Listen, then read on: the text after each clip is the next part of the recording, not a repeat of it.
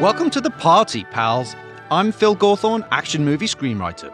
And I'm Liam Billingham, movie podcaster. And together we host Die Hard on a Blank, a podcast from Sugar 23 that explores the influence of Die Hard on action cinema. In each episode, we'll talk about one major action movie that was released after Die Hard. Now, some of these movies take place on a bus, On a boat? or even a roadhouse. Uh, sure. The point is, these are action movies that couldn't exist without Die Hard, and its DNA is everywhere. Die Hard on a Blank is a celebration of action movies and a deep dive into the ways that Die Hard shaped the action genre. So if you're a casual fan or an action movie Die Hard, Ooh, very nice. then Die Hard on a Blank is for you. Yes, you personally. Our first two episodes, which are all about the original 1988 masterpiece Die Hard, drop December 21st, because Die Hard is a Christmas movie, wherever you get your podcasts. Phil, do the line. Now we have a podcast. ho, ho, ho.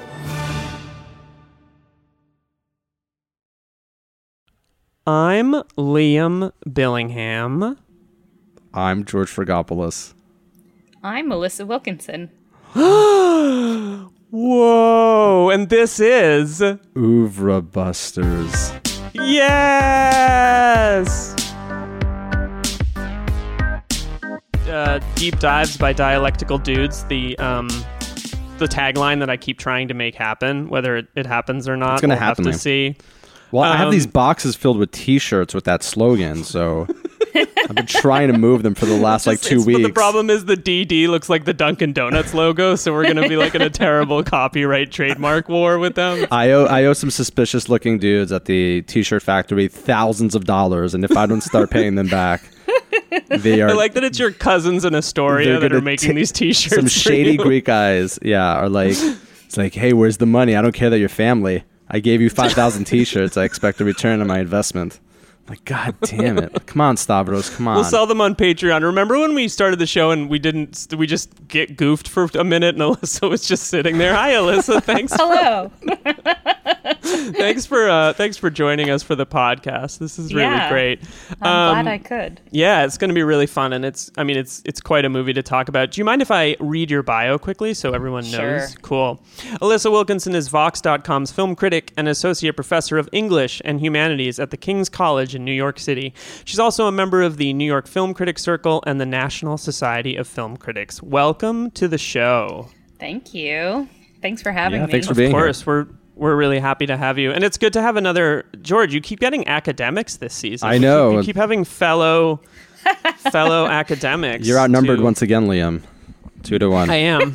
I I am. well, at least I, I'm not a Kurosawa uh, scholar, so you can you can just pretend I am a I am a dilettante in this. I'm a We're- dilettante we're in everything I do as well. yeah, you really are. It's it's terrible. It's embarrassing. I, pr- I try to be one. Um, speaking of Kurosawa, George, what movie are we talking about today? We are discussing George. 1950s Rashomon. Um, I don't know if people have heard of this film before, but it's a it's a small little A uh, little little known independent yeah, little Japan. known independent, one of the greatest films ever made. So Rashomon tells the story, or it begins with uh, three men: a woodcutter, a priest, and a listener or a cynic, waiting out a storm. And I guess we should also talk about kind of the archetypal or allegorical kind of uh, figures of these like three anonymous people. Um, and basically, the woodcutter and the priest begin to recount their involvement regarding the murder of a samurai and the rape of the samurai's wife by a bandit by the name of Tajomaru. The film then begins to give us the perspective of all four of the people involved directly in the crime and its aftermath. And obviously, what we find out is that everybody has a very, very varying um, and different take on what, in fact, happened in the forest regarding the murder and the rape of the samurai's wife. Um, eventually, the film ends with, of course, like no real objective truth or understanding of who is whose story is the right story or the one closest to the truth. The three men then hear the crying of a baby. The listener then steals something from the crying child, an amulet that is supposedly protecting it, Eh, or the kimono, actually, right? Yeah, that steals. Steals Yes. the kimono. Yeah, from the baby. Uh, the woodcutter then intervenes and basically tells uh, the priest that he will take care of the baby because he already has six children. And this kind of final act of generosity or humanity reinstills faith into, uh, gives the priest kind of a renewed sense of faith that he has been lacking uh, for the entirety of the film. And the storm ends. And so does the film. Yeah. Yeah. The end. Very, very the end. The end indeed. Um, it was directed and edited by Akira Kurosawa, produced by Minoru Jingo. The screenplay was by Akira Kurosawa and Shinobu Hashi- Hashimoto. It's based on two short stories, uh, one called In a Grove, and the other, the ti- mostly the title is pulled from Rashomon by Ryunosuke Akutagawa.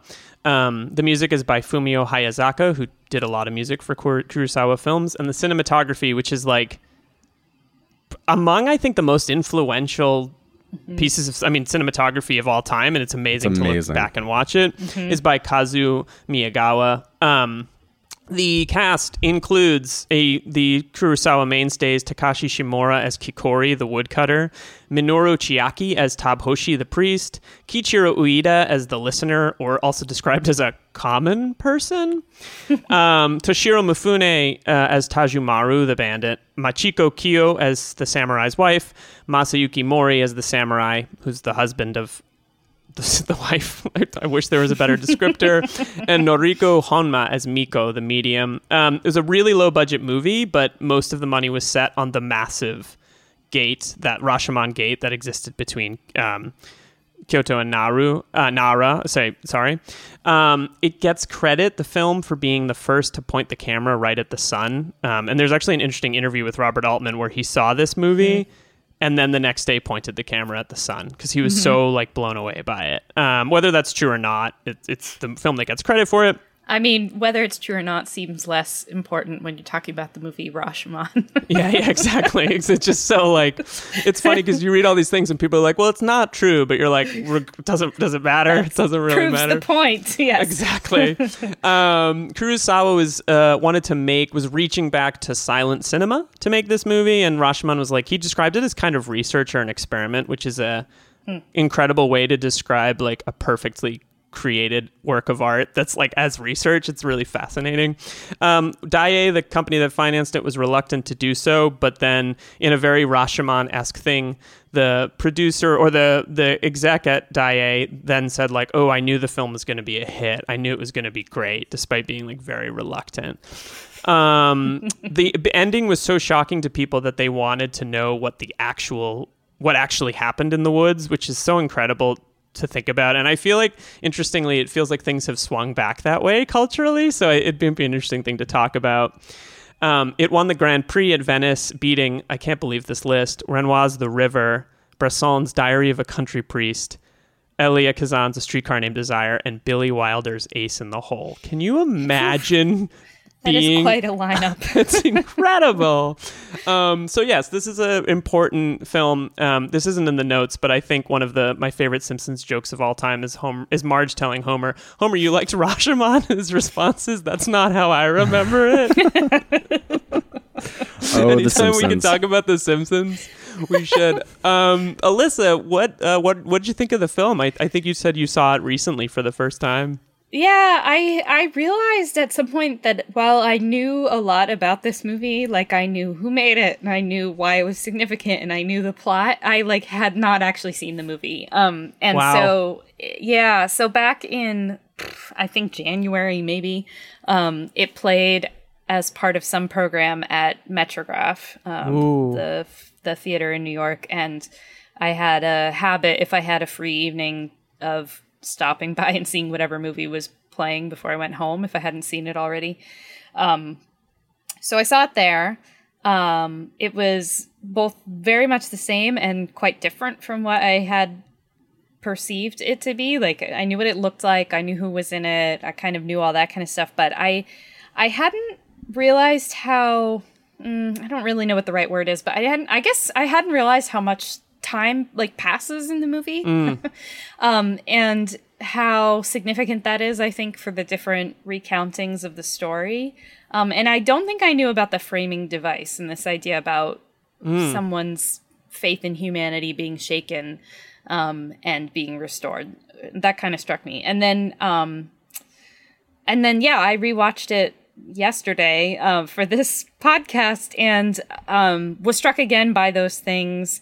Um, also, kind of watched some of the features and realized things that I hadn't really thought about. How did they pull off um, certain shots? Uh, you know, that's not maybe something that I I am always thinking about because I don't I don't I don't know that much about cinematography. I just know that I look at it. Um, so yeah, I mean, it's it's phenomenal. It's great. I it's not it's definitely a movie that you have to kind of psych yourself up for. Like I think I got over and I thought that was 90 minutes. It definitely felt longer than 90 minutes, but I don't think it's a bad thing at all. I think what that says is the movie makes you kind of experience time differently um, than you do in your normal life. Um, so yeah, that's that. That's how I, I think about it. yeah, I mean it, that's it's it's really I, I, definitely coming back to that idea of like experiencing time. This is really distinct. Mm-hmm. George, in your notes you wrote lukewarm, which yeah. I really hope is a joke. I was just kind of like, this yeah, movie. this film's so, so. I don't know about this one. Yeah, I didn't buy into the forest backdrop for some strange reason. No, this so this is I think only the second time I've seen this and I remember the first time I watched it, I remember really enjoying it. And I was eager to sit down and watch it again. And yeah, I was just completely riveted from the very, very beginning. And I was just like, just totally taken by it. This film is amazing. It's also one of those films for me where the hype definitely lives up to um, the experience of watching it. And I think what really struck me this time around was, well, I guess a couple of things. Um, and I didn't really think about this until like rather late, but I was like, what are we supposed to also make of the fact that we're getting all of these stories, maybe perhaps directly through the woodcutter himself as well? So that there's another kind of layer of, let's say, mistrust or perhaps misunderstanding that we need to kind of like wade through and make sense of. But beyond that, too, one thing that really stood out to me this time was kind of the confrontation with the camera, right? I totally forgot that so much of like what this film is is the actors speaking directly to the camera. And you don't hear these interlocutors, you don't hear these judges or these prosecutors, whoever they are, interviewing them. And I thought the confrontational aspect of that was really fascinating. And I do remember hating the very very the the ending a little bit when I was when the first time I saw it, and I still think it's probably the weakest part of the film. And from my understanding, Kurosawa was forced to uh, make that ending right to include the baby. Really. That's what I remember reading of, somewhere. Yeah. Oh, interesting. I didn't catch that in the stuff I was reading. That the, but... that the film was so bleak that the producers basically said, like, "Oh, you're right. You, there was a push. You're right. I do remember reading that now." Yeah, that you need to give us something, give the audience something. And he was like, "What about a baby?" And the producer's like, everybody loves a baby. Run Deus with it. Ex baby. baby. Yeah, for sure. But I, yeah, again, I just love this film.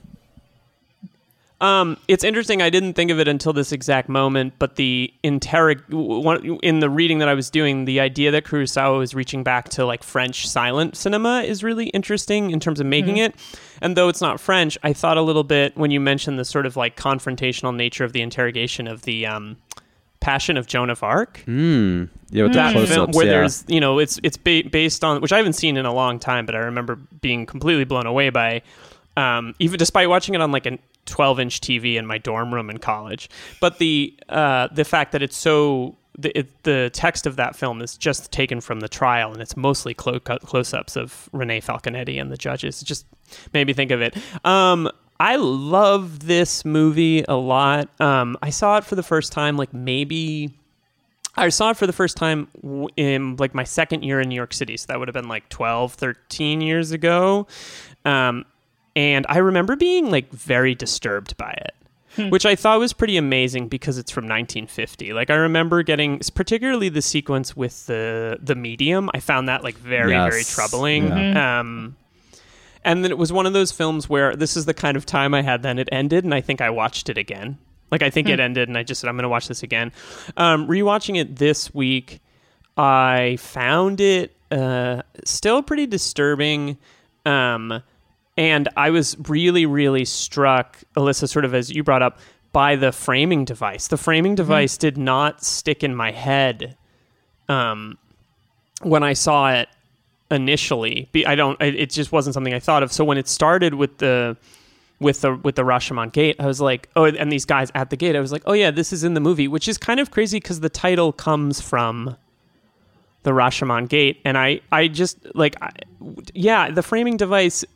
It's almost like, as you said, George, the, it, it adds to the complexity of the subjectivity of this movie, and I, I think it's something we should talk into, which is like there to me there's obviously no reliable narrator but there's not even a reliability in what we get from the characters. And so yeah, I was just I was blown away by it and I think I find it like incredibly challenging, you know, 70 years later. It came out 70 years ago like this week or something mm-hmm. like that, which is crazy timing, but yeah, I just uh, it's it's amazing. I feel like that's like what I have to say. cool. Podcast over. Let's move on. Um, what do you guys how do you feel about that framing device? Does it work for you?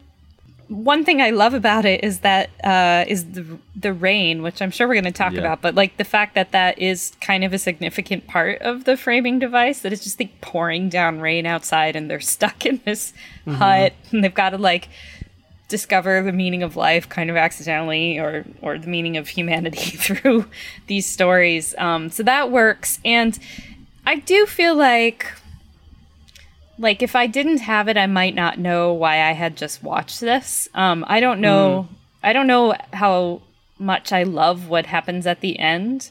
Um, but that doesn't really matter. I think that the framing device gives me a sense for like why it matters, why it would matter to tell this kind of a story, um, and why it would matter to tell it in a visual medium. That there's there's kind of like an essential uh, human need to you know, like kind of a basic mm-hmm. need to be able to trust other people a little bit. Mm-hmm.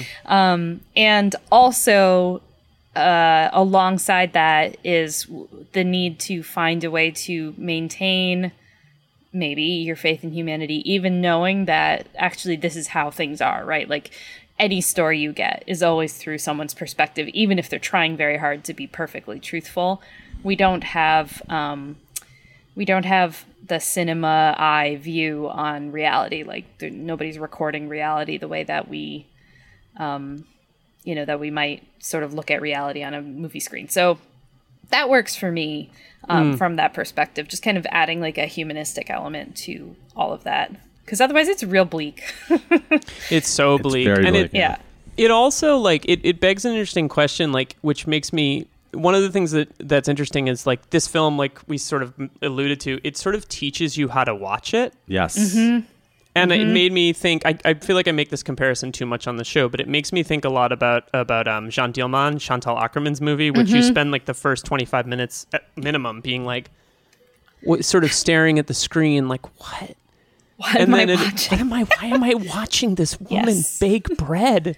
But mm-hmm. then suddenly something shifts, and yep it, it sort of makes me think about the role of the of the director in a film like this because what else you need a framing device like what mm-hmm. else how else do you attempt to tell the story in this movie mm-hmm. well at some point it's funny you should say that too because at some point i was like oh what this film is about is about the experience of taking in any work of art or like cinema in particular obviously for us mm. so that the kind of fragmentary huh. nature is basically the fragmentary the fragmentary kind of um, experience that we all have when we um, take in a work of art. We will mm-hmm. all experience it in, in, a different kind of way. Obviously, that's not the only thing this film is about, but it came to that's it. that's it. But it came to me thinking about the kind of confrontational nature again of the actors in front of the camera and thinking about that them obviously looking at us as an audience and then asking us to kind of consider what it is that we're watching in that kind of very engaged and active way which Jeanne Dielman mm-hmm. also does too but like obviously in a completely completely different way mm-hmm. yeah it's interesting that you bring that up because one of the things and we talked we've talked about this is sort of becoming a, an ongoing thread in this season and we talked about it in our quiet duel episode is that it feels sometimes like not a I don't I don't I hesitate to say this like in a negative way, but sometimes it feels like not necessarily a ton of things are happening, but uh, Kira Kurosawa is maybe one of the great filmmakers, and this is one of the great movies about people looking at things. Mm. Mm-hmm. There's so much material, so much, so many sequences, and so many camera moves that swing around to show someone watching what's happening, mm-hmm. and mm-hmm. I feel. Um, on some and, and of course then there's the moments when they're when they're when the people giving testimony are like looking sort of at the audience like i feel like this is a movie that that works in that you're watching and they're watching you and you're watch it's it just sort of blows me away in that regard Mm-hmm. in terms of how we look about things and, and feeling implicated in the Yeah. experience of watching the movie For sure. Yeah. I think there's also a sense in which, um, well, and I would have to go back and study it pretty closely, although I'm sure someone else has already. But um, sometimes I, we're in someone's imagination, and sometimes we're watching. um, and it and uh, it feels like it has something to do with how it's edited. Um, in that the you know the la- kind of the last sequence um, when there's a fight that fight goes on forever Ever. um, in forever and ever and it never really there's no like time jumping it's just and it's like oh yeah he's in the bush watching this happen of course we're still getting it filtered through his storytelling but it's a it feels a little different from the earlier tellings of it in which um, things feel a little more fluid or you know like people don't keep falling down like they do when he Yes. tells his like side. Pratt falls yeah They're totally incompetent fighters, yeah, which is amazing. Yes. And they're like running away from each other and they're scared and they're very sweaty. Um, and uh, yeah, and that to me is really interesting as well as sort of part of the whole here and of part of the idea of looking and how we look with our mind's eyes and our actual eyes. And yeah. Yeah, it. I guess that one thing that doesn't necessarily, and I, I think the the thing when we think about this movie, like you said before, like I feel like I knew what this movie was before I saw it. Mm-hmm. Like you know, we it's so in like ingrained culturally. We've seen so many different, you know, incarnations of this, but the thing that makes it amazing is that it is really fluid in terms of the whose experience we're having and like sometimes we're hearing voiceover sometimes we're seeing things happen and i feel as though that's so sort of surprising and you don't you're not able to kind of like take I can see why when people saw this in 1950 they were like but what actually happened? Mm-hmm. and one of the things that I think is quietly provocative about the the woodcutter's take on the story and like maybe this is maybe this is not exactly what's intended but the thing that i i took away the fourth time with the wood or took away with the fourth story the woodcutter's perspective is we never see the woodcutter in any other movie there would be a reaction shot of him like ducking down when uh, the bandit turns to face him or something like that but that almost makes the the last part of this movie feel even more complicated because we're like George said, we're filtering the experience of everybody through the woodcutter. But then when the woodcutter tells the story, he's not a participant in his own story. Mm-hmm. Which makes you wonder, like, what Yeah. he views his role in the narrative as. Because he's kind of the audience surrogate. For sure, Yeah. yeah. Hmm. That's a good point. mm, mhm, Yeah. Lots, lots to think about. Alissa and George thought, paused and thought about it for a moment. Um, I mean, no. I also thought about that with the medium, right? Because Mm. once again, like, okay, so this guy, like, even if we take that on its own terms, that a guy is going to talk through a medium from beyond the grave, um, like, it's still mediated. Liter- Literally, what Yeah, a yeah. medium does is mediate a story. And so there's kind of an extra layer of every story is coming at us, not just through one telling, but through one telling, filtered through another telling, and then also filtered through this cinematic medium. So it's just like a very, uh, you know, I, I teach postmodern theory. And so a lot of times we talk about like how the stories we tell are, are perspectival and how they're mediated through language and they're mediated through experience and they morph and they change. And, and that's not, that doesn't mean they're lying necessarily, although somebody probably is in this version of the you know this this Right. kind of a story. But um but like being becoming aware of the levels of mediation between us and stories, I think can be really good for us. Um, or like make us humble or something like that. yeah. Totally.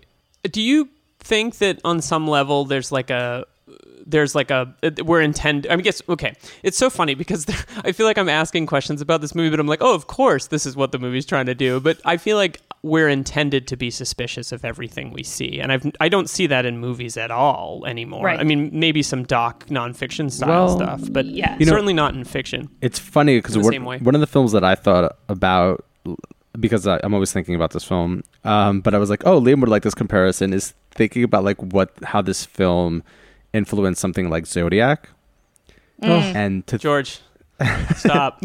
I, I, I hit Liam's G spot. Like, yes, please say say Zodiac again. More Zodiac talk, please. but Existential detective dramas. Go- Thank you. But going back to kind of what Alissa was saying regarding the kind of let's say uh, maybe not the postmodern approach to it, but the thinking about also the f- the f- the film's form and how indebted it is, or how it's different. Mo- at certain moments, it feels like it's a horror film, like again with the rain, with the medium. Um, at other times, it's a crime procedural. At other times, it's a samurai film. It just it blends all of these genres in a very interesting and obviously thoughtful and well done way. And i think the form of it is also meant to replicate the kind of um, sense of not knowing what is true or what is real and what is not real.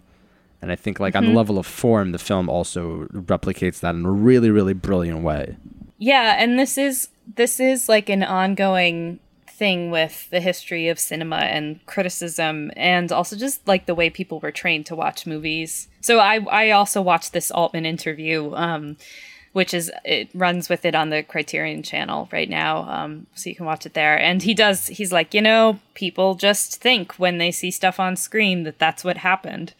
And I what I love about it is that it just challenges that instantly. Um, like actually challenges the act of viewing, which is so great. I love it when a movie does that. And Foreman, you're right. Like cinematic nonfiction can Yeah. do it, but um, if you do that in a big movie that a lot of people will see, they they really do not appreciate it very much. Right. Um, I I just watched Funny Games for the first time. I've literally been too scared to watch it, but I finally watched it Another um, movie I love. and was reminded that this is something Michael Haneke loves to explore as well. Um, the first Haneke movie I saw was uh, Cache, like in the theater. Me too, I actually. didn't, yeah, didn't know what I was going into, and it's so much about that, like watching and being watched, but also like the um, the way that film itself or like screens, cinema, I don't know, whatever we're gonna call this whole moving image medium. Um, like has trained us to believe at the things that we look at and we are going to have to unlearn that as like as a species um yeah whenever we kind of talk about this same thing with my students in my class i for years have been telling them you know deep fakes are coming and i explain what a deep fake is where you see something you know you saw it with your own eyes but it's not real and n- now they're actually gonna know what I'm talking about. But for years, they've just kind of looked at me with this like horror on their face, right? But, Yeah, Um, well, it's interesting with Cache because I thought a little bit about there's that theory. I don't know if anyone's ever really written about this in a lot of detail, but the theory that the person that gives um, George the tape in Cache is actually Haneke himself. Dun, dun, dun. and so that he's the one filming their house which like you know i don't think that's again this is one of those interesting things where i'm like well it can't be that but it's like it could be that. Who knows what it is. Does the tape just But arrive at- there's in the mail? Uh yeah, yeah Yeah. yeah yeah. Hey this isn't a Caché podcast george sorry but, um, it's just been a while. but the idea that like maybe the the the person it's like both true and not true at the same time that the person telling this story is Akira Kurosawa. So like ultimately on some level we're getting Akira Kurosawa's version But of things. is there is And- there like a thumbprint? Is there like an obvious moment where that there's like a nod, a direct nod to that? No, no, no, I don't think so. The one thing that I do think is interesting to think about with that, and this comes back to the idea of weather, is the use of the sun in this movie. Mm. Hmm. Because you mentioned that it- the film is something of a horror movie, which I think it is. But one thing I think it does really um, interestingly is that sometimes the most disturbing moments are the brightest as opposed to the tendency in horror films to be like, let's shroud everything in darkness and people won't know what's going around the corner. It's like there's a moment in the film where the light hits the wife and her behavior shifts. And it feels very distinct. I believe it's in, in her version of the story. Um, it's actually maybe it's in the medium's version of the story, and suddenly everything feels different, and and that juxtaposed against the idea of like the apocalyptic weather, the mm. the water that's literally dyed with ink so that it appears on the camera to look darker in the in the Rashomon gate sequence. Like I sometimes like feel like when you talk about a directorial hand, and this is sort of like coming back to what we uh, in some ways just directing in general, but I feel Akira Kurosawa in the in the way he uses the weather and the lighting in this movie. Hmm. Yeah, the natural elements for sure.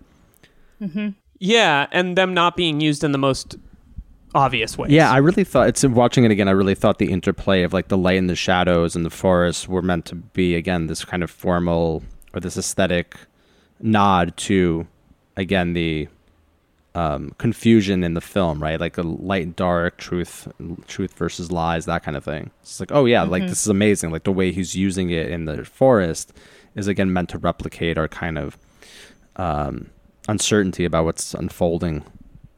Mm-hmm. They also said, um, I, I heard in some interviews that it was it was just very dark in the forest to begin with. It's like a very leafy forest, and so. Um, so they had to use mirrors to reflect light onto um, uh. onto the actors, which they uh, stole from costume, um, which is a great use of your costume yeah, department. wow, that's um, pretty cool. But it does. I mean, the light does have that kind of odd reflective um, quality to it in some places, especially. It's just very, yeah, like you're saying, it's very bright and also very dark, and it made me think of kind of like a Rembrandt um, self portrait where it's like you know the man we present to the world and the man we actually are mm. um, to ourselves. Um, I I don't know that. I think this was really incidental to needing mirrors to reflect light in a very dark forest, but um, but yeah, it's very much in that in that realm, and it means that all of these images are obviously beautifully composed, but um, but they all have more, much more going on in them, I think, than you would think for a movie with so few characters in them. And often there's only one character in frame.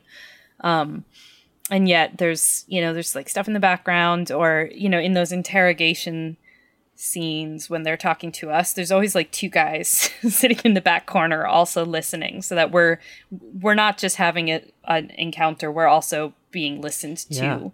um, during this interrogation.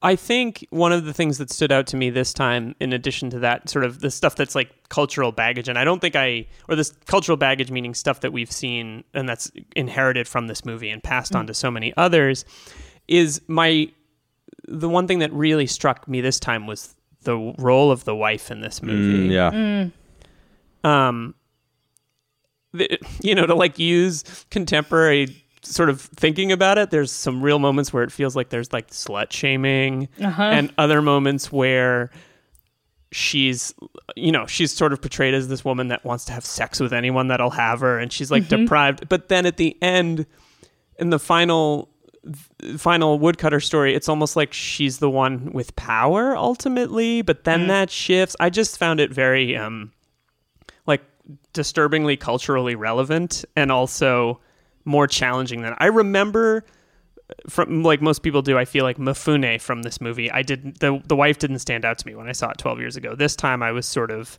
blown away by the role of the wife in this movie. It stood out to mm. me more than anything else. Yeah, I was struck by um th- as well by her in this one. Um I think because the first time through I was trying so hard to get a handle on what she was doing, forgetting that, you know, these are essentially different versions of a person, but um, but her it's almost like she's she's become in the last recounting the kind of maniacal character that we've been mm-hmm. told mm. the bandit is um, throughout.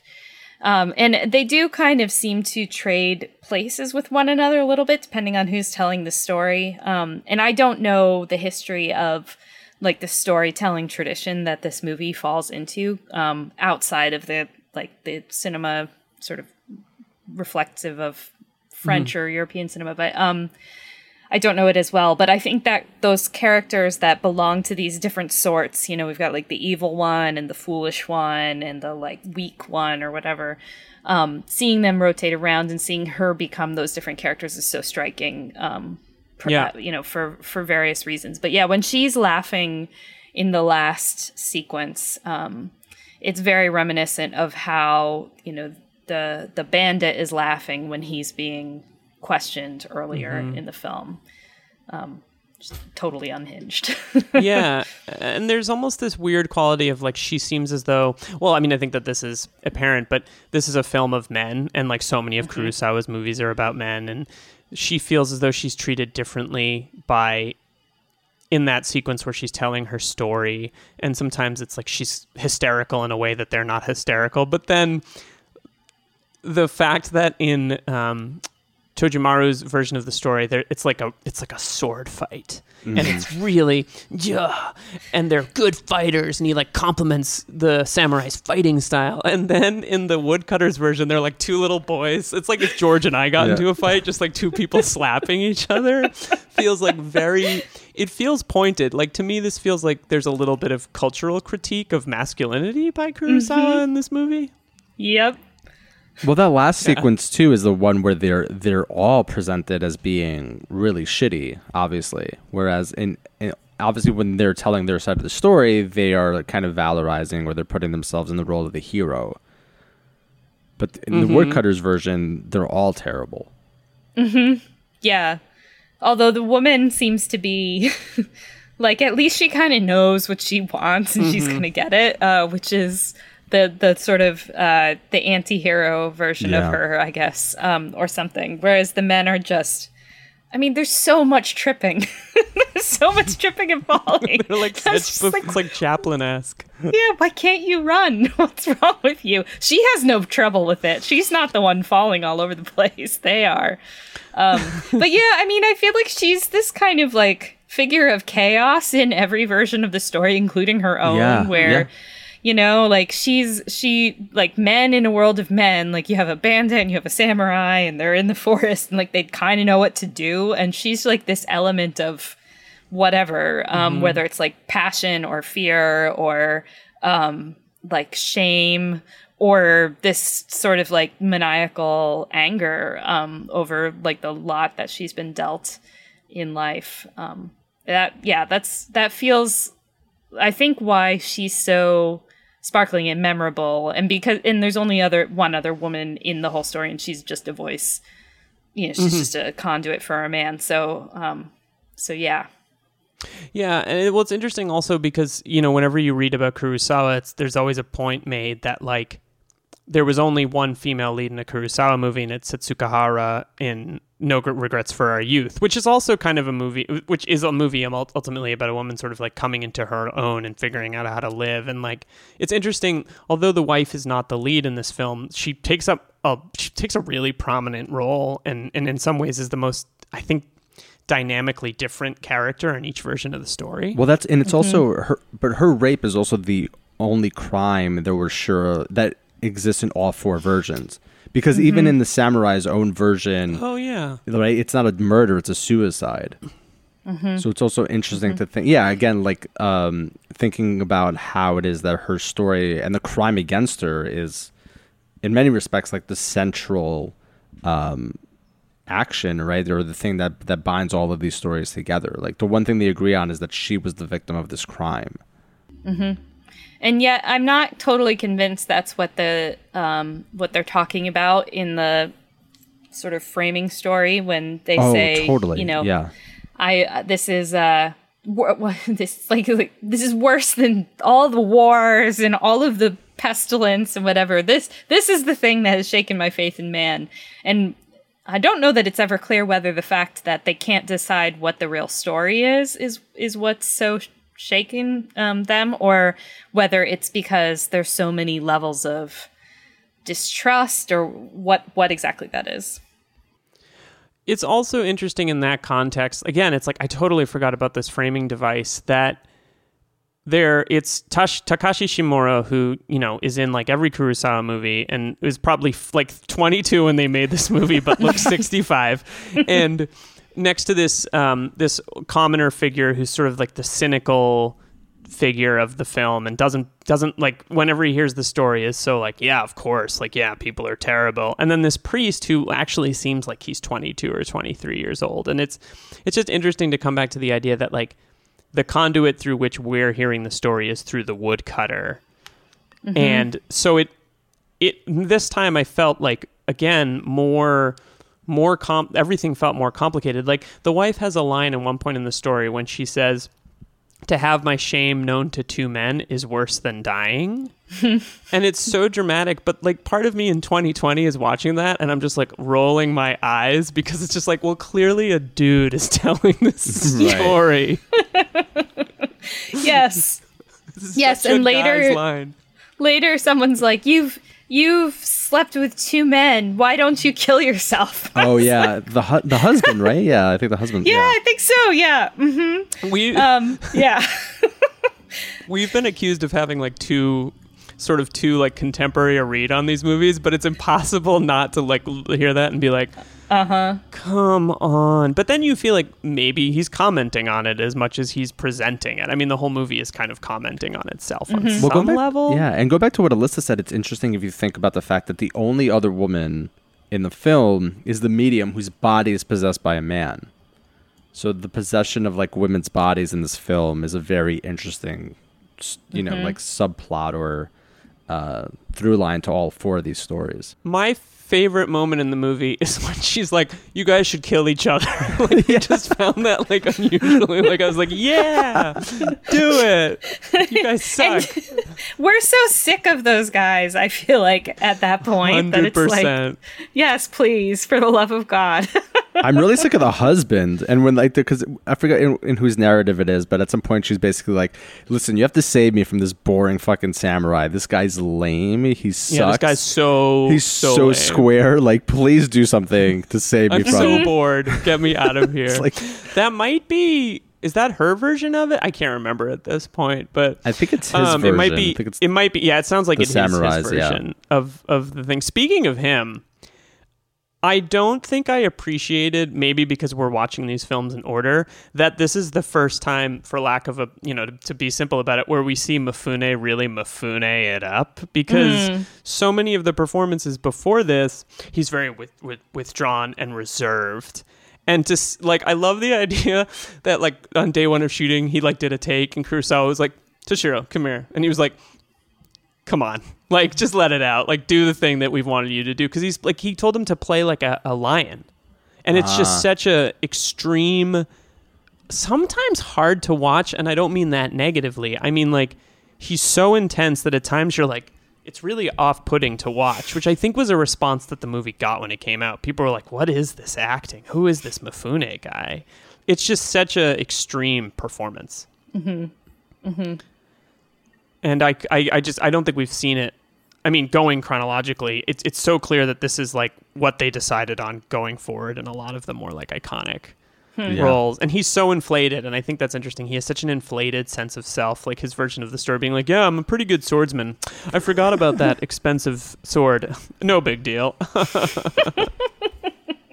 and yet he's such a he's such a like I, I was noticing how much even his affect changes in the last version. He's like such a sad sack in the last version. Not not just because he keeps tripping over his own Yeah, that's feet, but like his his face changes. Um, Right. and he looks terrified. scared, yeah. Uh, yeah, it feels it does feel like something out of silent film where you would have been telegraphing or broadcasting um, who, like what's going on in Yeah. your head um, without having a way to say it. I think it's interesting that what we rem- what at least I remember about the movie is the sort of exuberant, maniacal Mifune, and not that like pathetic, sad kind of like different take where he's begging her to marry him. Like it's interesting how the thing we remember is the sort of like the most bravado and the most mm. kind of like, hey, what's up, kind of or whatever version of that that that is. The most like traditionally masculine version of it is the one that mm-hmm. sticks out and has been like celebrated culturally, not the kind of mm-hmm. like beta ish uh, nervous character that he is in the second half, if that's the right way to describe it.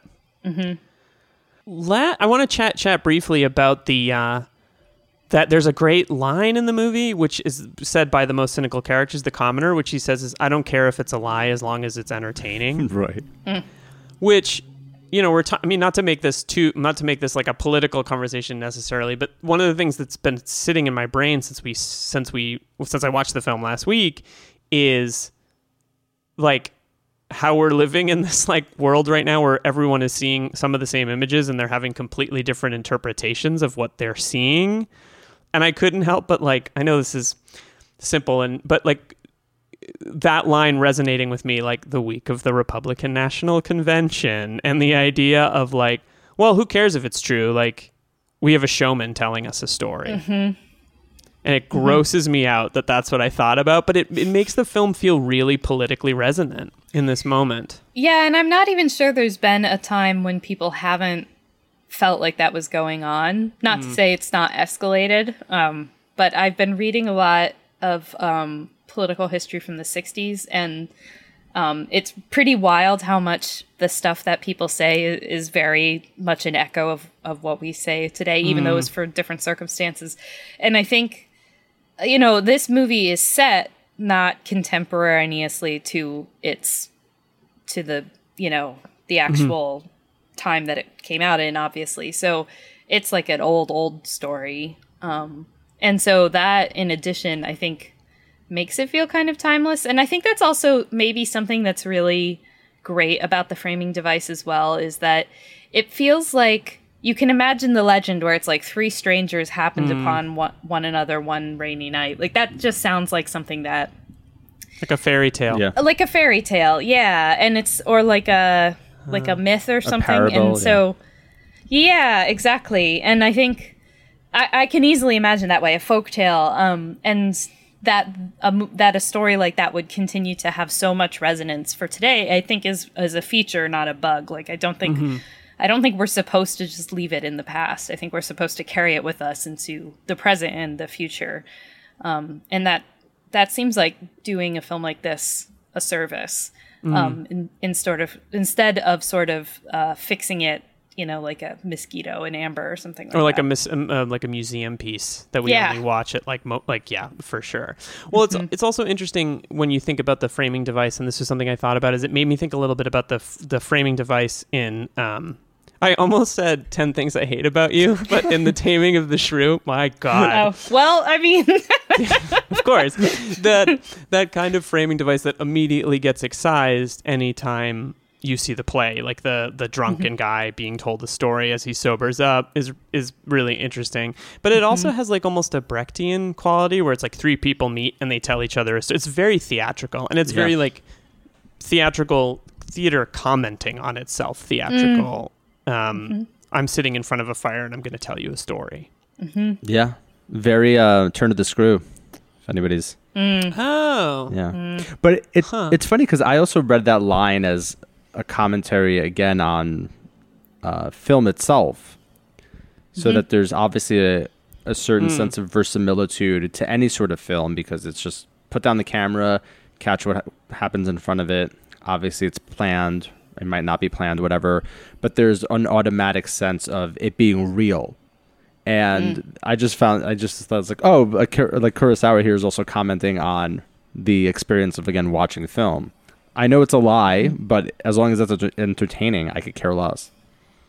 Mm hmm. Yeah There's a lot.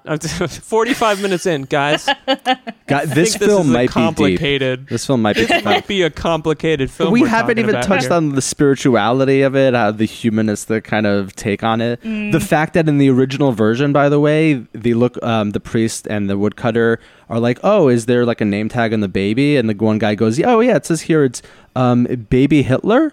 Dun dun dun. I was And for then- a second. I was like, wait, there's a name tag Yeah. on the baby. and then Rashomon 2, which never got made, but they have to decide whether or not they would actually kill baby Hitler.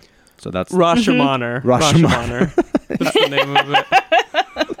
Rashomon 2. Rashomon.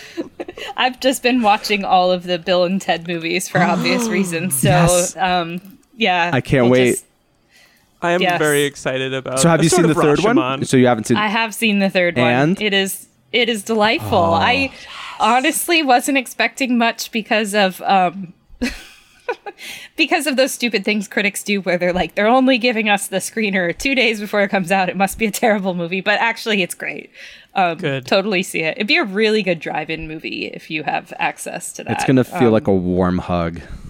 yes it, it will it, it very much will You know, I did not anticipate us talking about Bill and Ted 3 when talking about Rashomon, but I'm going to tell you guys I'm into it. I think that's really great. Um, you know, one thing we've talked about uh, at the end of as we wrap up the episode is we usually will do a thing where we'll be like, but who is the titular stray dog? And obviously we can't really do it's like who is the titular Rashomon doesn't really make sense. But one thing that I'm sort of curious about is like do you guys feel like this movie has a central or like a main character? And I feel like someone who like you view as being who the movie is ultimately about, and I feel like that could lead into maybe a brief conversation about the ending because I I have mixed feelings on the ending of the movie as well. I mean, in a way, I feel like the movie is about the the priest, um, who sort of doesn't really participate in this except to just like be sent into this like state of existential despair and then have sort of his mind changed by this thing that happens. But I don't know if it counts as main character, but he certainly is the one who goes through actual development as Yeah. a character in the course of the of the movie that isn't flashbacks. Uh, no, I would say he's the only one. Um, and also, we're assuming. I mean, and again, immediately we make the assumption that the framing device itself were meant to take as actually happening, quote unquote. Um, but yeah, I mean, I found myself thinking about him because of that, um, and because he's in such a state of like he's just so despairing when we 1st meet him. He's like, you know, this thing has conquered even even a wise priest. Um, and then by the end, he's changed his mind. Although the last person we see is like, you know, the woodcutter trudging away with the baby. So maybe that's maybe that's hmm. significant too. The woodcutter feels on some level like potentially who the movie is about, but I, I think you're right in that he doesn't change in the course of the film. Like he doesn't go through a kind of evolution. Like to my mind, he's just as likely at the beginning of the film to take the baby under his wing as he is at the end of the film. And I struggle with that ending. I actually don't know if I I dislike it. I like the hope. I think I'm into the hope. I think it's like a, a real necessary uh, thing, especially because you're just sitting there for 85 minutes. Like, my God. But also, it, it, I hate to say this about what I think is a really, really amazing movie, is that it sometimes feels as though the ending might be slightly unearned. Mm. hmm Like, why do we get. I mean, no one's going to kill a baby unless they're like Lars von, well, unless they're Lars von Trier, but it just feels hard to just literally kills a baby in a movie. It just feels. Are you hard to, admitting, like- Liam, that you wouldn't kill baby Hitler right now on the podcast? I think we've we've verified We've the fact talked that it's baby Hitler. We'll cover this on our other podcast, Baby Hitler. Um, yeah, I, I, it it just feels a little unearned. I don't know, George. What do you think? No, again, yeah, the ending is the weakest part, but I don't. It doesn't ruin the film for me at all. No, Unlike those stupid bells at the end of fucking Breaking the Waves. God damn those bells. Anyway, no, I love I love that film. That film is amazing. I love the bells at the end of Breaking the Waves. that, that film. Get out of That here. film is so good. My my own ending ruins the movie is the end of Rosemary's Baby, a movie I love, but the end I'm like, no. yeah, so the ending good. of that is. Wait, what's oh, the ending of that again? Though then she finds out, in fact, yes, it was a devil Oh. baby, and he's been stolen by. But I think it's so much better if you're like, is she crazy? Is If it she ends a scene earlier, right? Yeah. Be a better. Mm-hmm. Yeah. Oh, yeah. Ugh. So, what did you guys talk about on the Rashomon podcast? well, mostly Bill and Ted Three and forget and Lars von Trier. Um, yeah, it's it's a it's a tricky ending. It's a tricky movie. Like I really. Sometimes when we talk about these movies, it's like we're talk we're we're obviously talking about movies that are seventy years old, but this one feels incredibly contemporary Yes, to yeah. me. It doesn't feel like it's aged a moment. Well, it's so influential too. You see its influence in so many different kind in so many different films. Yeah, I mean, it, it pops up in the way that, I mean, I'm sure if you talk to someone like Quentin Tarantino about how he deals with truth, he, he would mention this movie. Or maybe he wouldn't, but he should. He should. Um, yeah.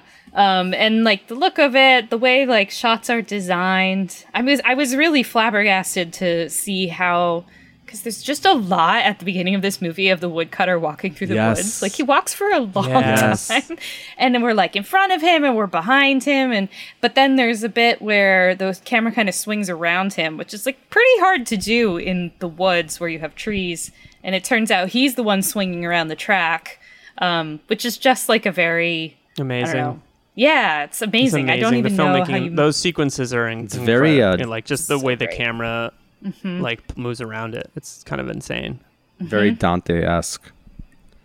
yeah, yeah. Halfway through my life's John- journey, I found myself in a dark wood. Oh, I, I'm gonna just confess that I, my brain went to Joe Dante. it was like Gremlins. It's like the Gremlins guy. wow. Who, I so just wait, watched that you, the first, Yeah. for the first time recently too. Which so one of you guys is the academic? Gremlins Um, one or Gremlins two? Gremlins, two, the new Gremlins yeah, of course. Yeah. There's only one Gremlins. Wait, no, there's two. There's two. Um, there was two. Yeah, I was thinking it's weird that the I was thinking like what are other movies that that do the Rashomon thing that I think Mm. are really interesting and I watched it in the past 2 years and it's not a good movie but the sequences that copy this are really good and I thought of Brian De Palma's Snake Eyes. Ah, Ooh, I have not Yeah. seen that. Oh, it's it's not. Well- it's great. It's vintage '90s Nicolas Cage, just like overdoing it, and the filmmaking is amazing. But it, it does two or three versions of the same story from multiple perspectives, and like before the movie devolves into something else, hmm. which is which is just like a, a bad Brian De Palma serial killer movie. It's a pretty that opening Rashomon s sequence is really really incredible hmm. and worth Well, checking out. I will always stand for Gone Girl, um, a movie I really like, um, but also a movie that has so much more going on visually than I think a lot of people realize because they, you know, there's just all these subtle cues throughout that we're getting the Rashomon effect. I kind of don't. I feel like everybody knows what that movie is, but um, but yeah, I mean that there were that we're getting two versions of a story is actually signaled super early in the movie. Um, I don't remember the specific signals right now. Um, I have to watch it again. I don't remember any of that. yeah, Fincher does it to us, um, and he he he buries it, and it, there's a little bit of that in the book as well, but not in the way that the movie pulls it off. It's really very smart what he does. I saw that at BAM, Mm-hmm. um, when, like right when it opened. I remember being like, "Wow, that was cool," and I haven't seen it since. But like that is a that's a primo rewatch movie. George, do you have a favorite Rashomon Rashomon ish ish movie? no, I don't. Um, but Cool. but Alissa's comparison, I think, to Tarantino's films is interesting, and it's definitely applicable. To think about, let's say, for something like Pulp Fiction, which mm-hmm. obviously isn't competing narratives of exactly the same moment, but it plays. I mean, at certain moments, it does play with that. Mm. But to think mm. about the fragmentary Hateful nature. too. What was that? Hateful Eight. Hateful Eight. Hateful a Eight little does it bit, too. more. Yeah. I think we're contractually obligated to to not talk about Quentin Tarantino for more than one moment at this podcast, or we, we, we really venture into stereotype. Um, Alissa, it has been great to have you on. Thank the you, show. Alissa. It's yeah, it's been great, and thanks thanks for coaxing me into rewatching Rashomon. Uh, we we do what we can. Um, you do you want to tell us a little bit about your podcast, which I've been listening to and really enjoying? Sure. Yeah. Um, it is fairly new. I think we're maybe two months in. So my friend Sam and I, um, who are both we're both journalists, we both write about culture, and we both grew up uh, in very conservative evangelical families, and so. Uh, we we talk about how we have the same brainworms, and so we um, we we created a podcast called Young Adult Movie Ministry, which is meant to be a bit cheeky um, for people who went to something called that or near it um, when they were young.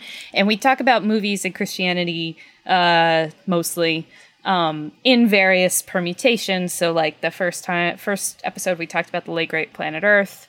Um, We've talked about the Narnia movies. We just did a episode on Hail Caesar with A.O. Scott we were kind of going all over the map. Movies that are plausibly related in some way. We did a really long exor- uh, Exorcist episode that was really great. Um, So it comes out weekly. Uh, there's subscriber only episodes uh, as well, but most of them are not. And you can find us at uh, Young Adult Movie Ministry.com or we're on Instagram and Twitter. And uh, yeah, you can you can find us there. And we will be sure to link to it in the notes so people Awesome. can find it. Um, I loved your Hail Caesar episode. Um, George, you have to listen to it. It's I have dialectic to see materialism, it. baby. It's like Yeah. it's like right in your. You haven't seen Hail Caesar? Oh, it's so good. Every time I say this, you're like, you're like, you haven't seen podcast. it's on Netflix, so um, Yeah, no, we- it's great. It's about yeah, it's about dialectical materialism, Christianity, and Hollywood. All right, tonight. Tonight's the night. Oh my god. yeah, It's no, seriously, comedy. tonight, tonight you have to. Um, I watched it re- recently because I moved out to LA and my wife got a job at Warner Brothers, and I was like sitting in the house in the like you know without a job, and I was like, oh, I'm gonna watch Hail Caesar, and then I was like, holy shit. They shot this whole movie on the Warner lot, like just Uh-huh. the bare naked Warner lot. So I like watched it and then went over there and walked around um, with her, and I was like, "This is yeah, it's an amazing movie. It's a movie that could stand up to like an entire podcast devoted to it. There's Oh, so much going on in it. So definitely worth a listen. I really enjoyed it.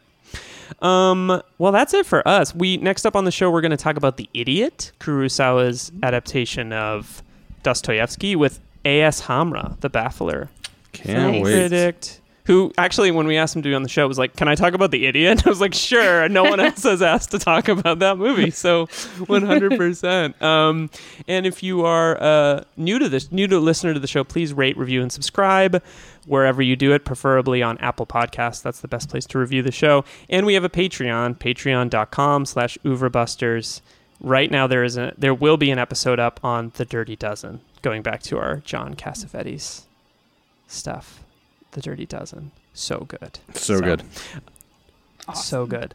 Alissa, thank you so much for for doing this. Yeah, thanks again, Alissa. Thank It's been great to have you. Um, I was Liam Billingham. Depending on who you ask, I might have been George Fragopoulos. Oh. I guess I was Alissa Wilkinson. you guys were a lot more creative than me. This was Oeuvre Buster. Nice. Nice. Cool.